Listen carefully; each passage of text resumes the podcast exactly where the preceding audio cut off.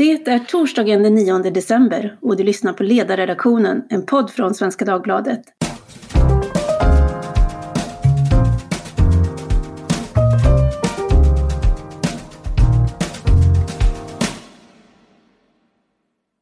Jag heter Tove Livendal och idag ska man lägga lutfisken i blöt. Men vi ska också prata om den här pandemin och min filo, nästan filosofiska fråga är hur lång är en pandemi? För nu är det många som undrar över det. Eh, och för att diskutera den frågan, kanske inte så filosofiskt utan mer vad vi vet och vad vi tror framöver, så har jag idag gästerna Annika Linde som är tidigare statsepidemiolog och också medlem av KVAs expertgrupp. Och Tove Fall, professor i molekylär epidemiologi vid Uppsala universitet och senior forskare i Covid Symptom Study i Sverige. Varmt välkomna tillbaka! Tack, tack! Tack så mycket!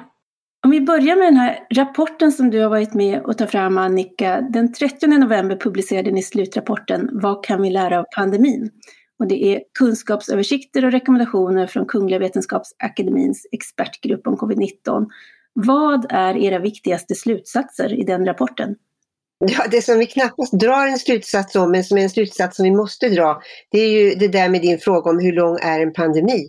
Det här alltså var ett uppdrag som, som var begränsat till ett år och på något sätt trodde, trodde väl åtminstone Vetenskapsakademin då att det skulle vara över.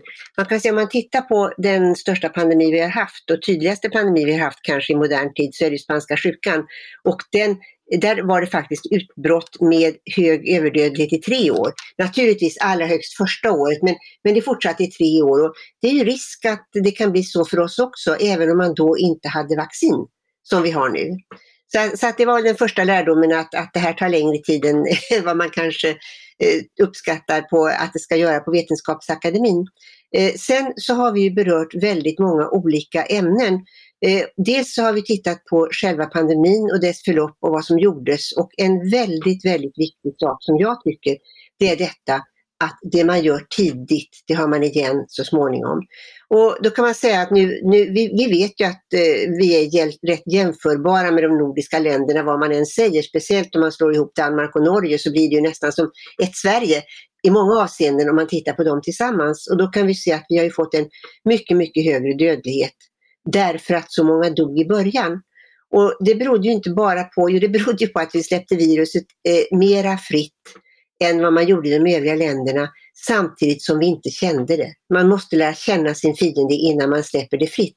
Det är möjligt att vi har nu idag vunnit lite grann i immunitet så att vi kanske får det mindre besvärligt nu. Den möjligheten finns. Men, men det är ändå så att nu vet man hur man ska behandla patienterna. En sån enkel sak som att de ska ha kortison visste man inte från början. Och det har i hög grad varit livräddande. Och att försöka hindra att så många, hindra smittspridningen så mycket som möjligt om det inte går att hindra den helt och hållet i början. Det tror jag är en av de saker som, vi, som, som, som är de viktigaste lärdomarna. Sen har vi tittat på eh, dels på, på struktur, svenska smittskyddet och vi förstår ju, och det förstår alla, det har ju kommissionen sagt också, vi måste vara bättre förberedda. förberedda. Vi måste ha en starkare samverkan i Sverige. Vi måste ha en starkare samverkan med EU och vi måste ha en forskningsfront, eftersom det här nu är Vetenskapsakademin, som är bättre förberedd för att kunna ta hand om pandemifrågor.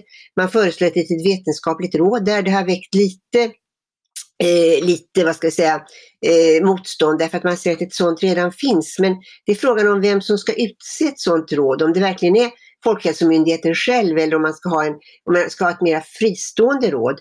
Och att det behöver mer forskningspengar. Det kan ju vara lite, lite grann så. Jag kanske tar i lite grann om jag säger att man, man ska numera tänka på, på eh, jämlikhet och jämställdhet i alla forskningsanslag och sånt som man, som man tittar på. Och man kanske också lite mer ska titta på hur kan detta gynna Sveriges beredskap? Kanske inte lika hög utsträckning men ändå att man, att man tänker på det i framtiden.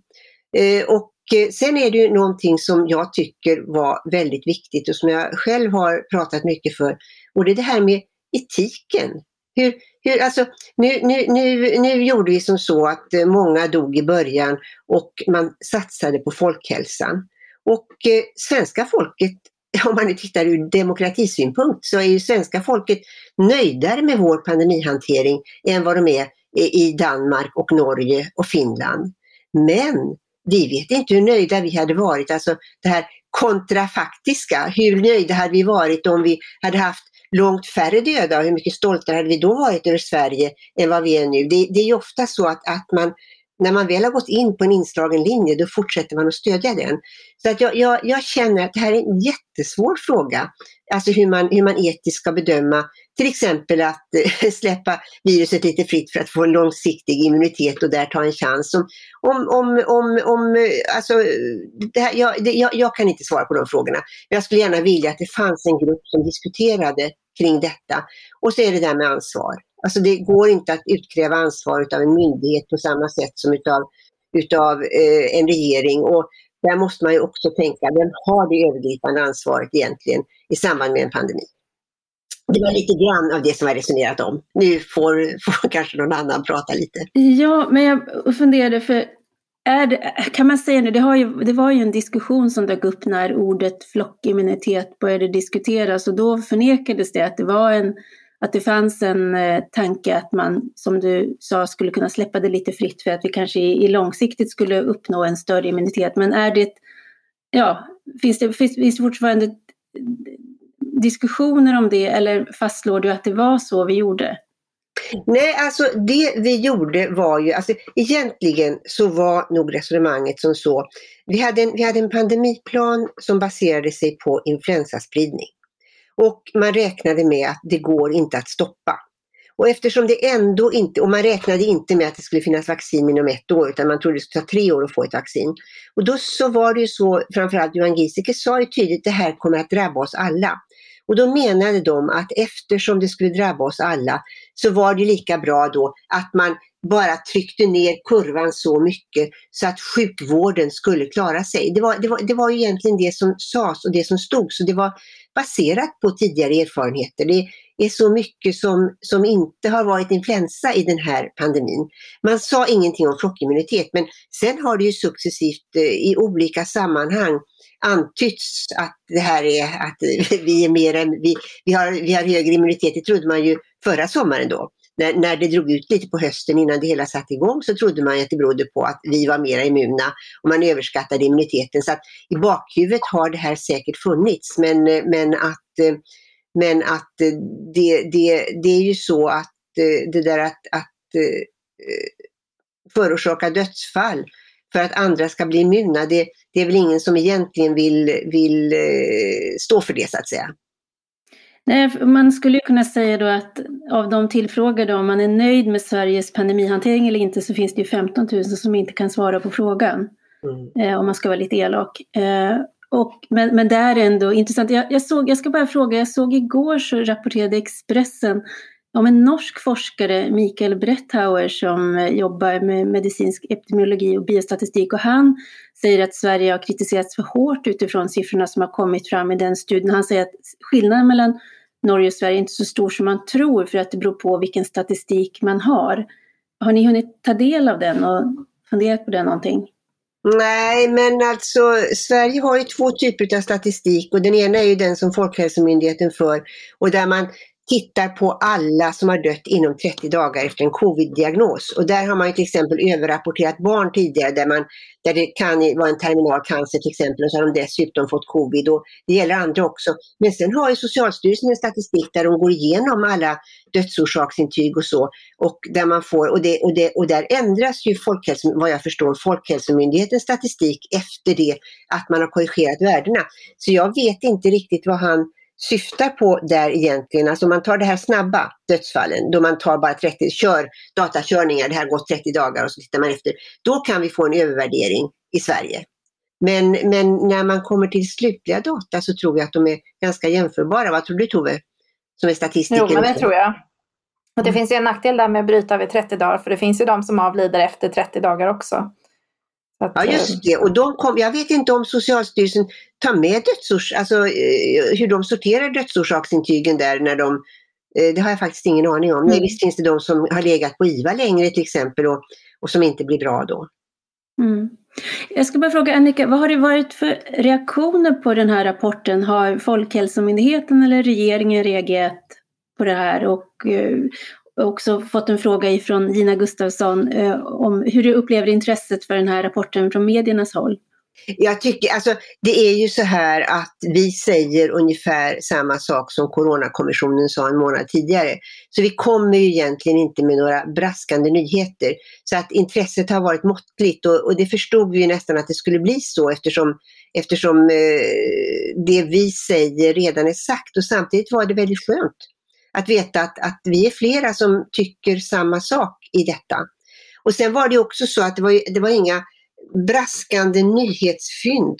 Alltså inga braskande nyheter, forskningsfynd. Och, och eh, den är dessutom skriven, alltså det var avsikten, den ska skrivas, framförallt den här, de korta delarna, så att eh, gemene man med en viss baskunskap ska kunna läsa. Det har eh, varit en, en stor ansträngning att ta fram texterna så att de, de allra flesta är, är, är, läsbara.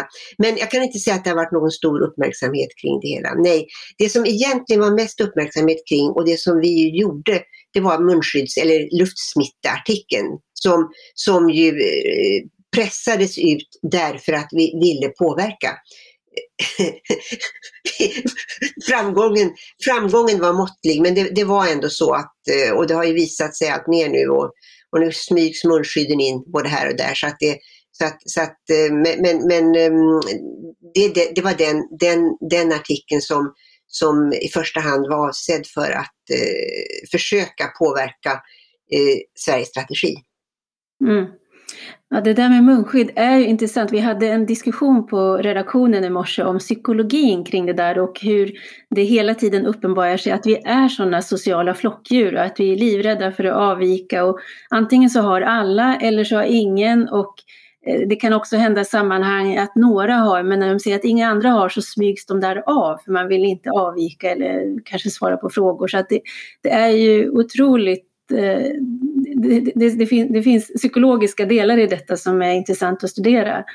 Eh, Tove, jag antar att du har tagit del av KVAs rapport och undrar vad du tänker om slutsatserna, om det stämmer överens med din bild? Ja men absolut och den är ju väl underbyggd med källor och gjord på ett vetenskapligt sätt. Och jag tänkte kommentera det som Annika sa där med tidiga strategivalet som sen har liksom hängt kvar. Um, att jag ser att det var ju en stor osäkerhet i början. Så det var ju inte självklart vad som var rätt och fel. Men så tänker jag om man tar den risken och tänker att vi ska bara dämpa smittan lite lagom sådär, då måste man ju samtidigt samla in data så att vi kan se, är det här rätt? Gör vi rätt antagande? Är det 999 asymptomatiska per person som vi hittar med smittan till exempel, eller är det två? Och det går ju att ta reda på ganska snabbt om man gör till exempel som i Storbritannien gör upprepade stora prevalensmätningar till exempel eller antikroppsstudier. För det kom ju lite som en chock där framåt försommaren med de här stora europeiska studierna som visade att oj, bara 7 procent i Spanien hade antikroppar när man trodde liksom att ja, det skulle vara 40-50 procent. Och sen visade det sig att det var ganska liknande siffror i Sverige. Så att den informationen borde man ha samlat in aktivt mycket tidigare för då hade man förstått mer om hur virusets betingelser så att säga. Så att jag tror mm. att när man tar de här riskerna så ska, är det jätteviktigt att samtidigt ha en väldigt bra smittövervakning. Och det var ju lite därför vi startade den här Covid Symptom Study, för att hur ska vi kunna komplettera eh, då testningen som var väldigt låg med andra typer av mätningar. Kan man använda till exempel 1177 eller deras information eller Google-sökningar. Det finns ju andra spår som viruset ger i samhället än bara testpositiva så att säga eller sjukhusdata. Och där ser man ju nu också runt om i världen så eh, gör man ju väldigt mycket av de här avloppsmätningarna nu. Att på många länder har man flera hundra mätstationer och så vidare. Så det finns många sätt att försöka få ett grepp om vad det är som händer. Och det sa ju WHO-chefen redan tidigt att man kan inte brottas med den här pandemin med eh, ögonbindel på. Utan man måste ju se vad som händer och sen också agera utifrån den data man får in. Och jag, vi stod faktiskt redan i, bara säga att i mars där 2020 så skrev vi en debattartikel om att man behövde ett sånt här expertråd externt för att komma in med sån här information utifrån och värdera den data som fanns då. Och det tror jag också, det, det har jag framhävt i, i gruppen, att det är en väldigt viktig roll för expertgruppen att förbereda eh, det arbetet, att förbereda det som de, de forskningsstudier, eller de studier som behövs i samband med en pandemi för att hela tiden utvärdera det man gör. Och det gör, alltså man kan inte bara sitta där rakt upp och ner och säga nej, nu ska vi börja samla information från tusen eller, 100, eller, eller 500 människor utan att det är förberett. Det, det är omöjligt. Mm. Men jag, för mig är det så förbryllande detta därför att jag tänker att Sverige med sin eh, gamla tradition av att ja men det här Eh, hushållssällskapet som mätte diskbänkar och vi har liksom varit så noga med att ha ordning och reda och det ska liksom vara eh, standardmått och allting sånt. Vi har inte varit slarviga direkt som i vårt kynne. Så varför tillät vi oss att famla i mörkret så länge? Jag, jag, jag begriper det faktiskt inte. Har ni funderat på den frågan? mycket. men, men, men, men, men utan att egentligen få något svar. Jag har ju nu läst Stina Gustafssons bok också. Eh, alltså på sätt och vis så, så tror jag inte att den, att den svarar på någonting. Därför att jag tror som sagt att hade vi haft en helt annan strategi så hade, eh, så hade Sverige varit glad och stolt över den också. Utan, utan eh, jag tror ju faktiskt att vi, vi följde ett ledarskap som som de flesta människor kom att tro på och lita på. Och när man väl har slagit in på en linje, då vet ni hur svårt det är att vända. Det är också fel och så fortsätter man att framhärda i någonting. Jag tror att, att det lite är så. Mm. Men är det båda eran, bådas eran övertygelse att det, utkomsten ja, hittills kunde ha blivit något annat om vi hade satt in andra åtgärder tidigare? Ja, men det tror jag i början där. Vi hade nog kunnat få liknande Norges våren 2020 om vi hade satt in liknande åtgärder. Sen vet man ju inte. Vad tror du Annika? Mm. Nej, jag, tror, alltså jag, jag kan tänka mig, tänk om de nordiska länderna hade beslutat om en gemensam strategi. Då hade vi också varit 25 miljoner fria människor. Vi hade, alltså, som, som hade kunnat träffa varandra. Vi hade sluppit de här gränsstängningarna, vi hade sluppit allt möjligt annat om vi hade sett oss mer som ett land och gjort på samma sätt. Och jag tycker att det är lite egendomligt med alla olika detaljerade råd att restaurangerna ska stänga klockan 10 och de ska stänga klockan 11. Och, och man, alltså, hur, vad finns det för evidens för någonting egentligen Tove?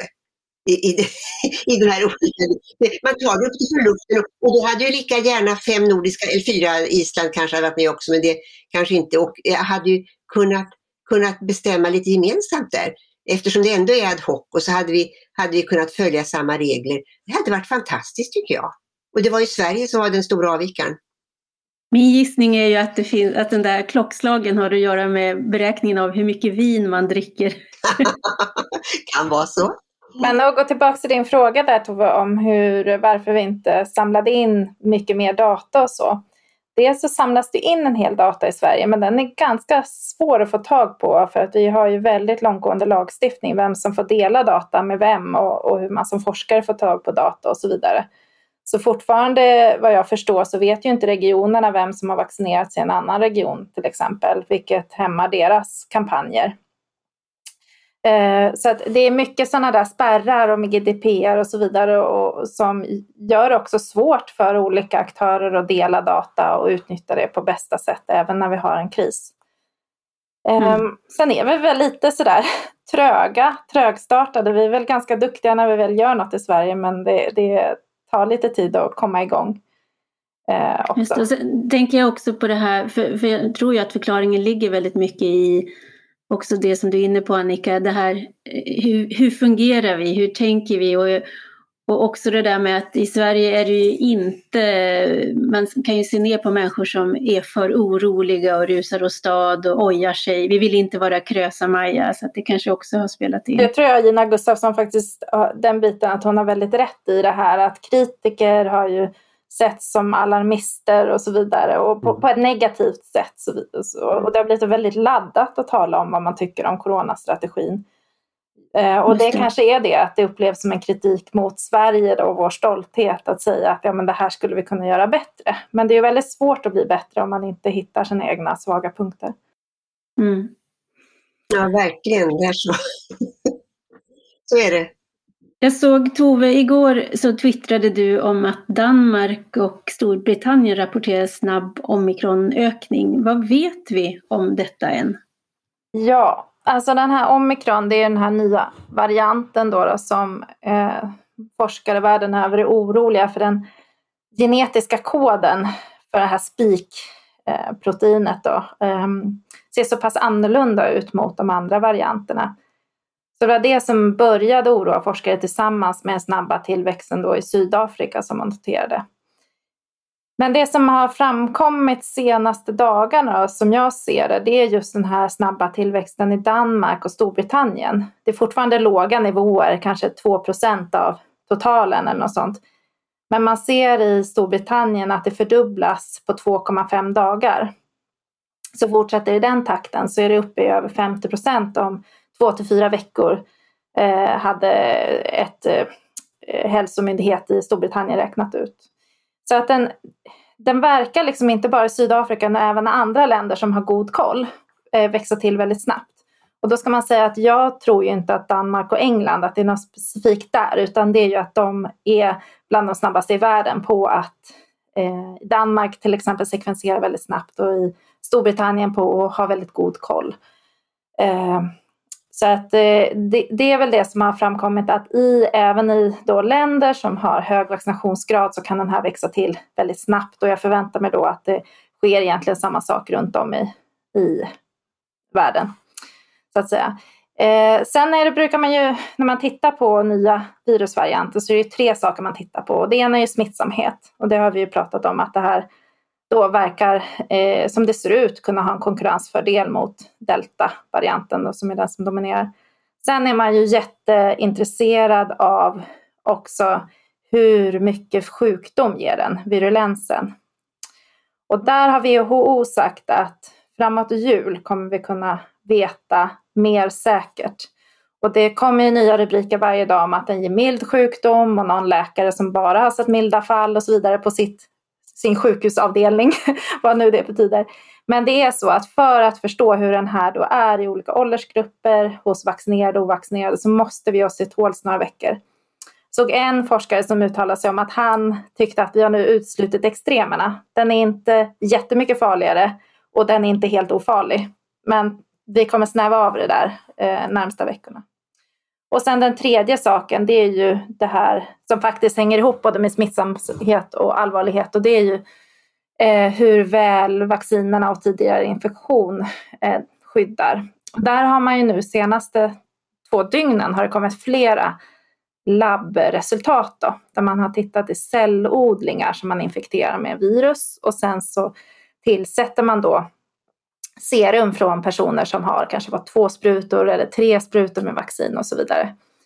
Om man ska sammanfatta dem så verkar det som att det, ja, den kräver mer antikroppar så att säga. Antikropparna funkar inte riktigt lika bra mot den omikronvarianten. Men hur det sen översätts till faktiskt skydd både mot infektion och mot svår sjukdom, det måste vi titta på data från epidemiologiska studier. Och det kommer vi också få de närmsta veckorna.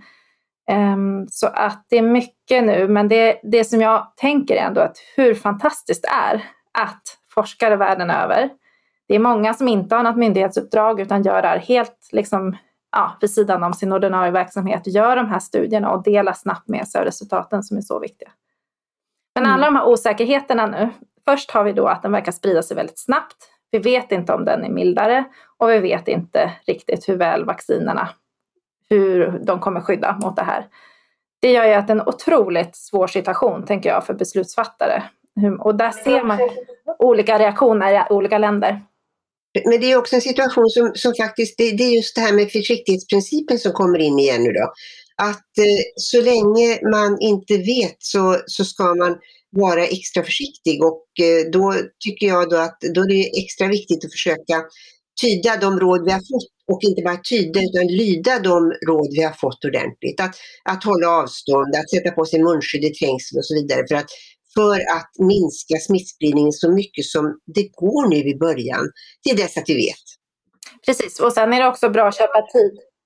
Köpa tid, både att vi ska lära oss mer och sen att, att, att de jobbar ju på de här uppdaterade vaccinerna också.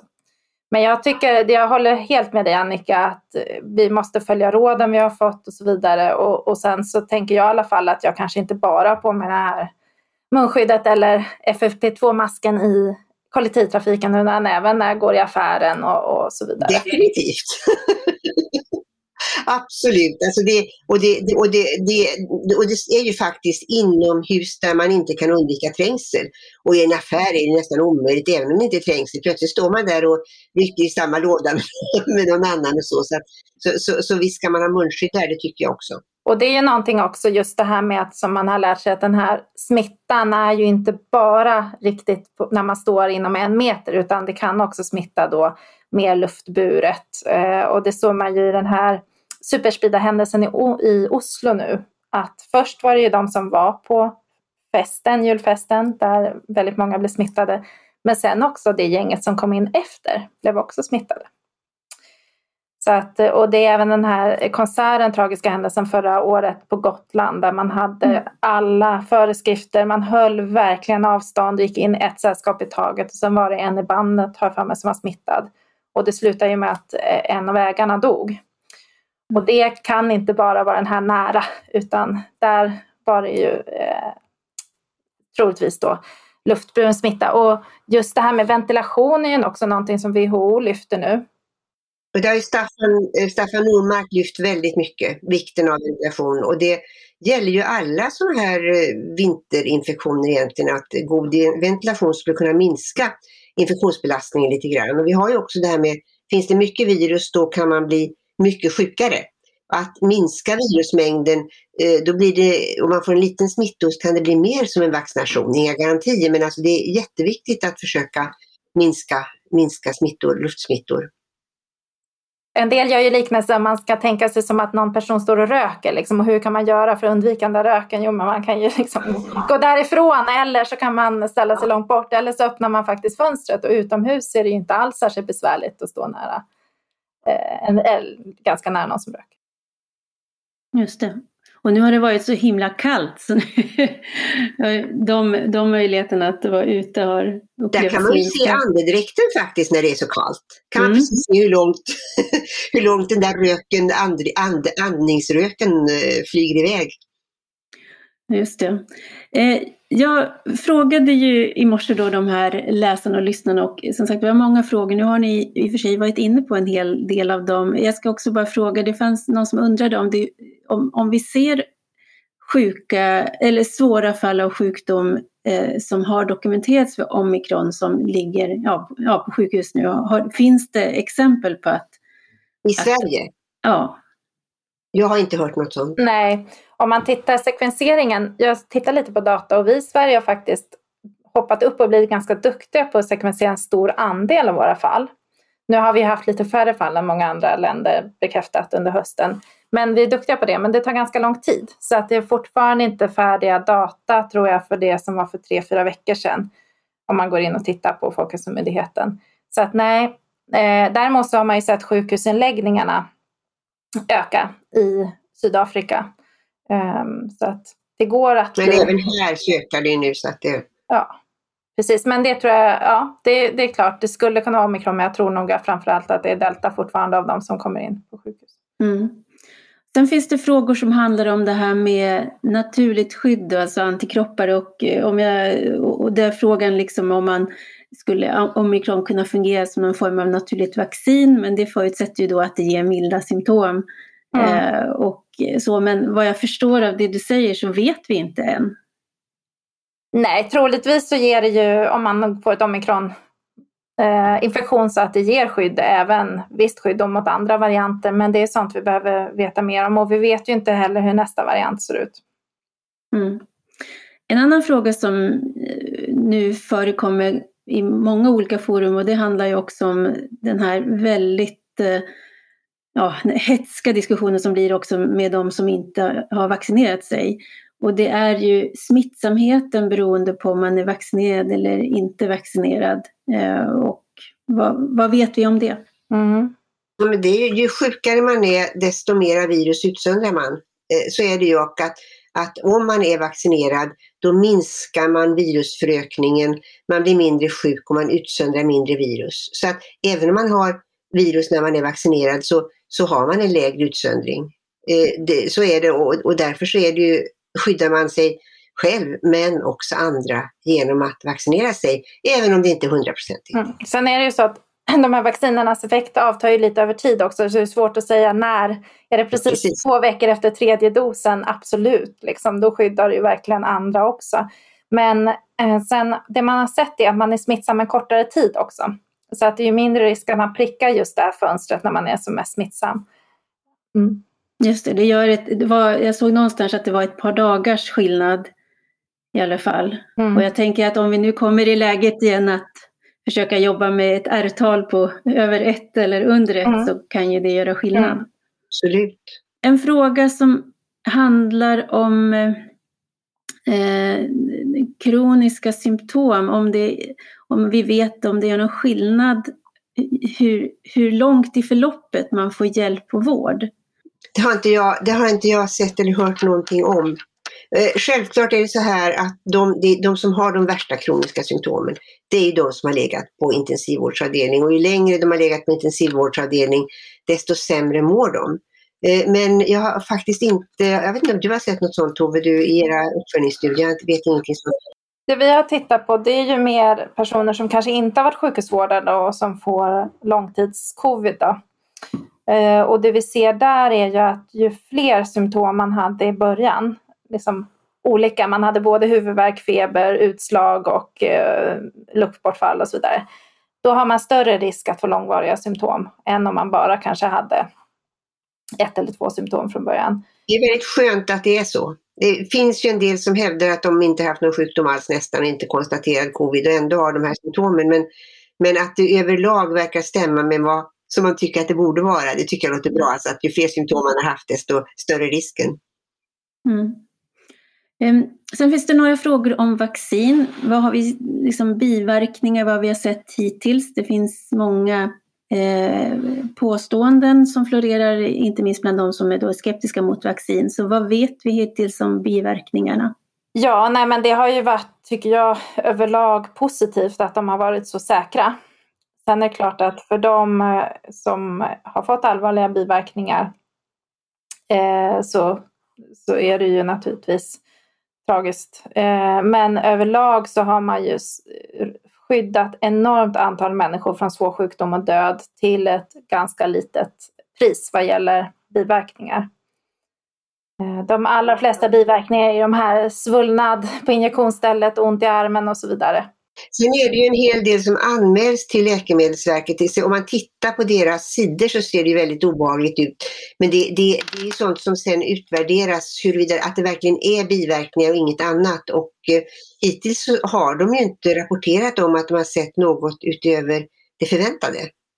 Det är ju unga män har en viss eh, då, risk för den här hjärtmuskelinflammationen Precis. som är övergående. Och där finns det studier som visar att får man covid så är det mångfalt större risk att man får hjärtmuskelinflammation än av eh, vaccinet. Då.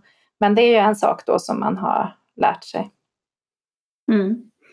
Eh, en annan fråga är om man kommer att kombinera covidvaccinet med influensasprutan i framtiden. Jag vet ju att det är många som nu får dos 3 samtidigt som de får influensasprutan, men kan man tänka sig att det blir en shot med, med två ingredienser höll jag på att säga. I barnvaccinationsprogrammen kombinerar man ju en sex, sju olika, olika agens i samma, i samma spruta så att det skulle inte förvåna mig om det blir så. Men det kräver ju naturligtvis precis samma testning och, och om det ska ske då i, i, vad ska jag säga, när det inte är akut så kanske det blir ännu mer omfattande testning innan man kan bestämma det. Det är klart att det vore skönt att få det så. Ja, sen skillnaden är väl kanske också barnvacciner. Jag vet inte hur mycket de uppdaterar dem med stammar och sådär. Influensa och covid kanske man vill då ja, uppdatera varje år så det kanske komplicerar saken. Men det ska inte ja, menar att det blir, det blir värre att testa ett, ett dubbelvaccin med två uppdaterade ja, stammar? Kanske.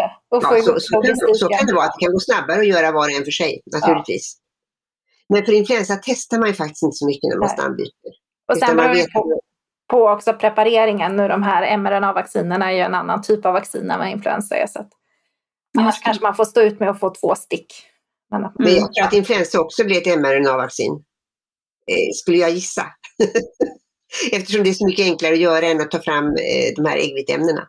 Sen kan det ju bli så att de här vaccinerna kommer i nässpray istället så att man får dem direkt på rätt plats. Eh, och lättare. Där, har ju, där, där har jag diskuterat med vaccinexperterna och de tror inte riktigt så mycket på det som ersättning utan som komplement snarare därför att den immuniteten blir kortvarig. Alltså man inte, den, den, den blir inte så, så varaktig och man måste ju ändå, om man tittar på en säsong så måste det ju täcka under ganska lång tid. Mm. Ja, det beror ju på om man får ha den där nässprayen hemma då och ta den. Ja, just det. ja, jag såg några... jag, jag tror att man måste testa också kombinationen spruta-nässpray, ja. att inte det. Men, men det är ju en väldigt elegant grej att ha ett nässpray.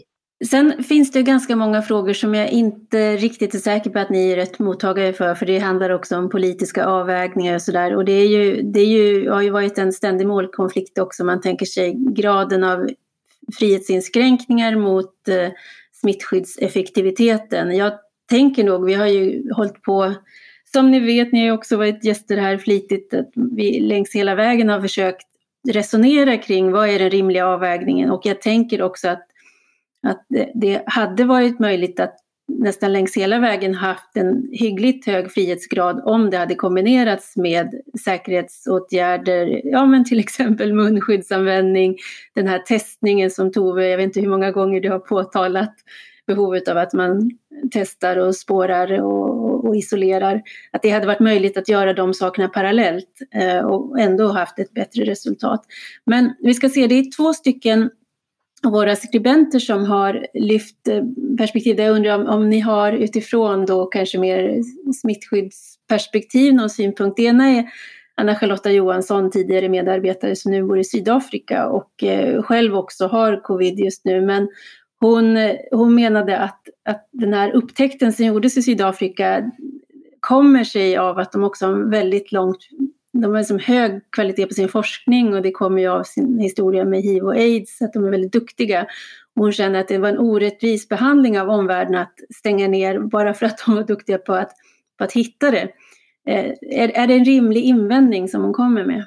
Jo, men det har jag sett runt om faktiskt i världen från olika forskare att de håller med också henne att att det blir som ett straff nästan. Man bjuder på informationen och, sen så, och, och delar med sig av den och sen så blir det då ekonomiska följder och stigmatisering. Eh, och där tycker jag till exempel att det är jättebra att vi nu inte har, eh, får kalla de här virusen efter någon geografisk plats. Det kan ju vara så att det faktiskt inte ens uppstod i Sydafrika utan något närliggande land. Och sen att, att man skulle naturligtvis vidta strikta åtgärder för att testa och kanske karantänsätta personer som reser in från de här områdena. Men inte stänga av helt eh, som en del länder gjorde i panik nästan. Och sen att man samtidigt ser till att hur kan vi då hjälpa Sydafrika med deras problem med vaccinering och med, med material för testning och så vidare. Mm. Mm. Så jag håller med där. Vad tänker du Annika? Nej, jag tänker nog samma sak. Alltså det är jätteviktigt att man testar alla som kommer in från ett främmande land vid flygplatsen och, och ser. Och det, där, det, där, det, det, gör man ju till exempel om resenärer till Kanarieöarna, de testas så fort de kommer dit och och, och, och, det, finns, det finns ju möjligheter att göra det och där tycker jag att vi skulle vara mycket effektivare i Sverige och se till att det finns på flygplatsen test, testutrustning. Och det gäller ju inte bara Sydafrika utan, utan det är ju ändå så att, att eh, även om allting kan uppkomma överallt så, så blir det ju en väldig spridning via flygplan. Det har man ju sett i, ja, det kunde man ju följa till exempel på den pandemi 2009 som inte blev någon pandemi. Där gjorde man i stora epidemiologiska studier och kunde precis se att där det gick mest flyglinjer, där fick man också den största spridningen. Så att det är uppenbart att det är viktigt att hålla koll där. Och, eh, och, eh, men, men, men som sagt inte peka ut något enskilt land på det sättet. Mm. En eh, annan text har vi idag, det är vår kolumnist Johanna Möllerström som är svensk bosatt i USA och hon tänkte komma till Sverige till jul och hade planerat då att ta med sina föräldrar på ja, Dramaten eller vad det var hon hade bokat biljetter. Hon är trippelvaccinerad men här i Sverige så räknas hon som ovaccinerad. Hon får inget vaccinpass så att hon kan ta del av scenkonsten. Och eh, hon, hon påtalar då att den här byråkratiska oförmågan står i vägen för också att de som kan och har förutsättningar att hjälpa ekonomin och hålla igång. Finns det några som helst eh, ur smittskyddssynpunkt eller fördelar i det här eller är det bara byråkratisk oförmåga? Jag bedömer det som byråkratisk oförmåga. Jag läste den där, jag läste, jag tycker det är förskräckligt. Alltså att, inte, att, inte, att somliga saker eh, ordnas lätt som en plätt och sen så att en sån sak inte kan ordnas, det känns, eh, känns väldigt konstigt tycker jag. Det, att, och att vi inte ska lita på amerikanska myndigheter. Men hon skulle kanske kunna få ett intyg som inte är någon sån här, eh, vad heter det, i, da, i dator, ett papper, ett papper som, som, där det står underskrivet utav, utav någon, någon myndighet i USA. Och det måste vi, jag, jag tycker att vi måste kunna lita på det. Det, det är så få fall dessutom. Ja, och sen tänker jag i det danska covidpasset där har man ju alternativ. Så då hade man kunnat gå och testa sig kanske 12 timmar innan eller något sånt innan teatern och kommit in på det sättet istället. Där kan man ju antingen mm. testa sig, ha genomgått infektion bekräftat eller ha vaccinintyget. Så det hade gjort det lite mer flexibelt och jag tänker också på personer som kanske inte kan vaccinera sig av en och annan anledning eller vill vänta några månader de precis haft infektionen. Så det är ganska oflexibelt så att säga. Mycket oflexibelt. Jag tycker inte att, jag tycker inte att vi har brukat vara ett så oflexibelt land. Men, men nej, det känns väldigt tokigt. Mm. Eh, apropå det du, du sa där Tove, det var två saker som jag funderar på. Det ena är ju eh, som inte kan vaccineras av en eller annan anledning. För nu när man i den hetska debatten så blir det ju mer att de som, det blir antivaxare och det blir liksom att man förutsätter att det finns nästan starka ideologiska och eh, oförsvarbara tankar bakom ett beslut. Men vilka vilka skäl kan det finnas för att man inte vaccinerar sig som ändå ja, man kan tycka att man kan förstå? Jo, men jag tänker att kanske Annika bättre kan svara på vad gäller allergier och sånt.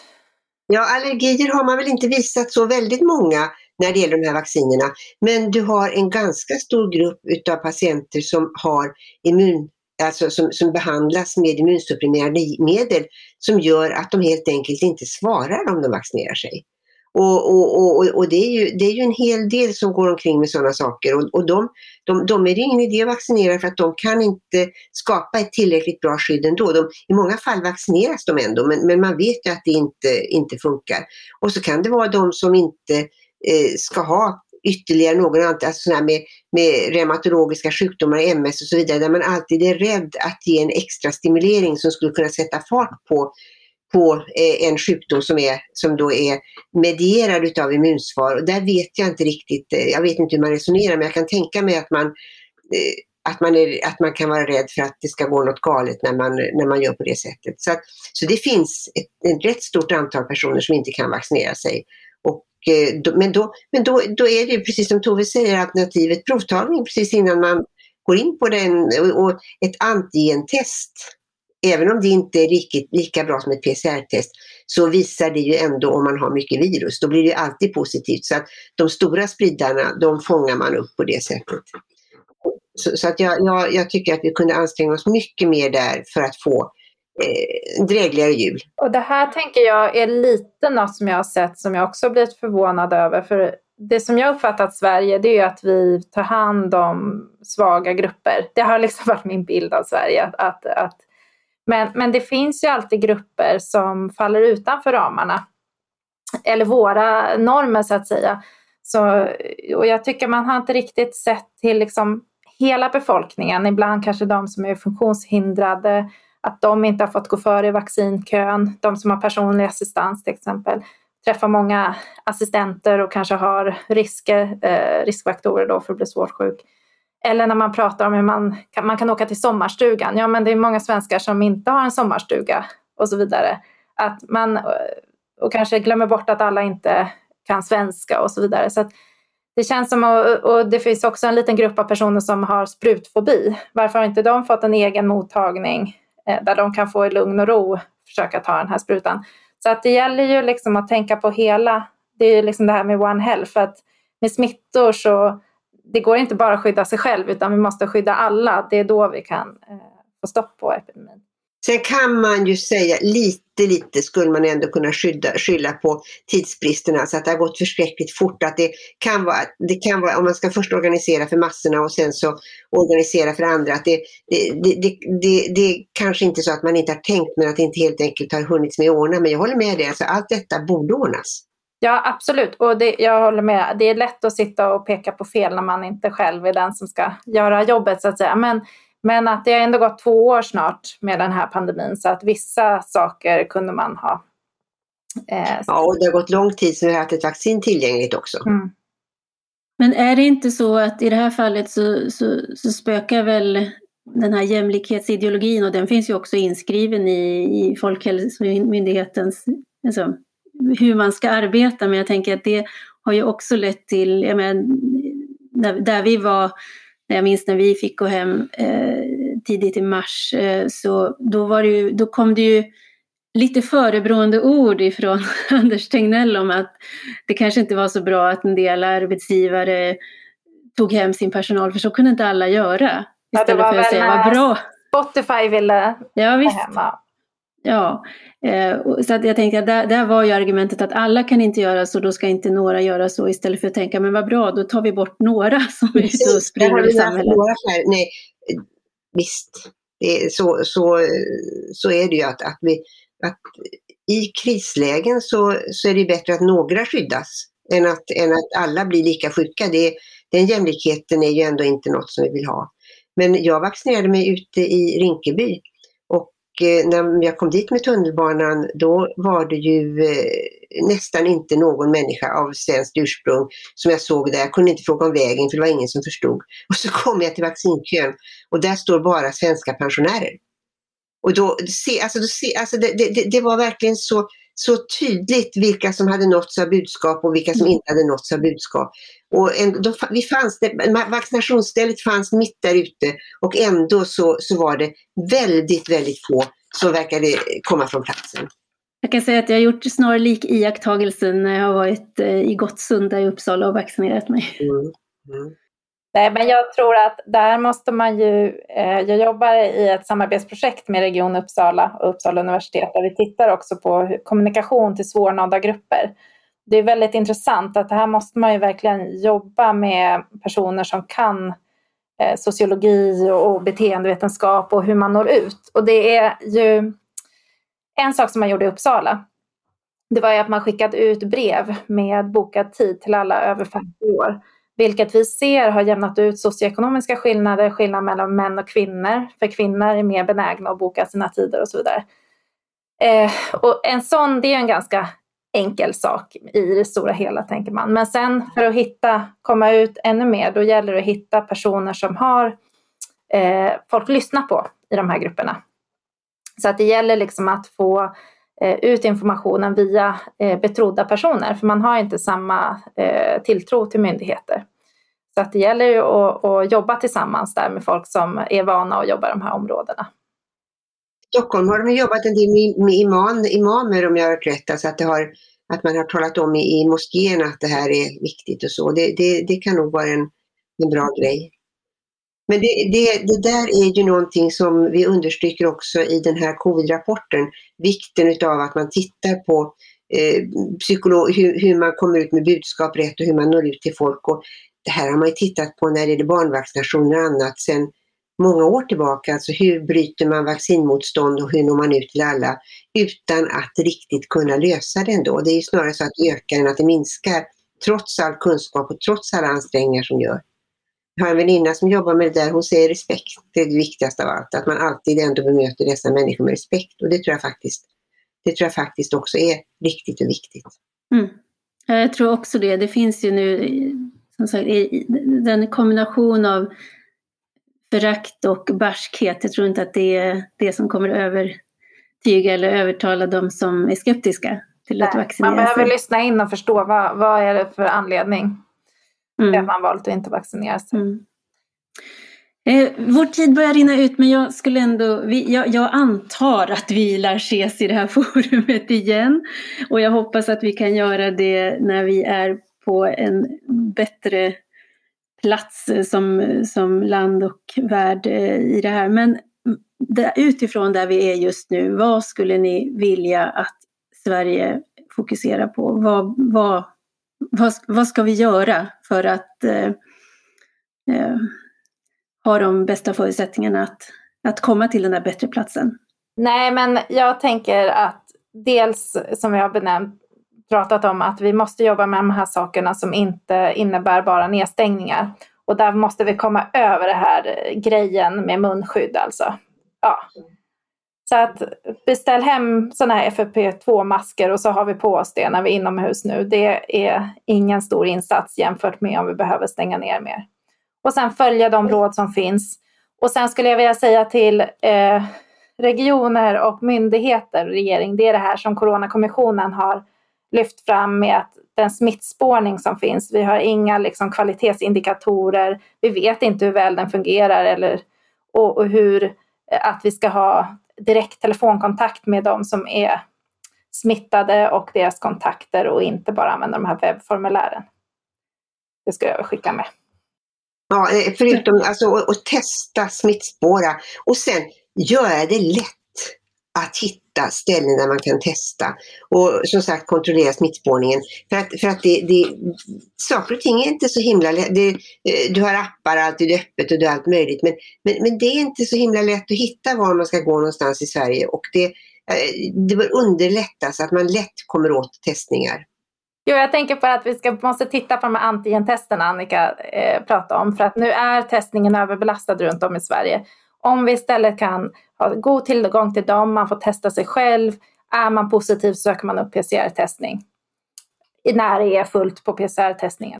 Ja, eller om man är negativ och ändå har typiska symptom som till exempel luktbortfall och sånt och, och det fortsatt är negativt, då, då, måste man ju kontrollera ordentligt med ett, med ett annat test. Men, men jag tror att de skulle underlätta, alltså de skulle vara mycket bättre än ingenting ingenting. Det är få saker. Vaccinet är inte perfekt, antigentesterna är perfekt, men om man gör alla de här sakerna tillsammans så kan vi kanske ha en ganska dräglig jul. Mm. Det får bli slutordet tycker jag, en uppfordrande och eh, önskan får man säga om, eh, om tillvaron framöver här. Stort tack Tove Fall och Annika Linde för att ni ville gästa ledarredaktionen idag. Tack. Tack själv. Tack också till er som har lyssnat. Har ni frågor eller funderingar, vilket jag antar att ni har, så får ni höra av er till ledarsidan svd.se så kan det också kanske bli eh, inspel till vårt fortsatta skrivande i saken också. Producent idag var Jesper Sandström. Tack för idag!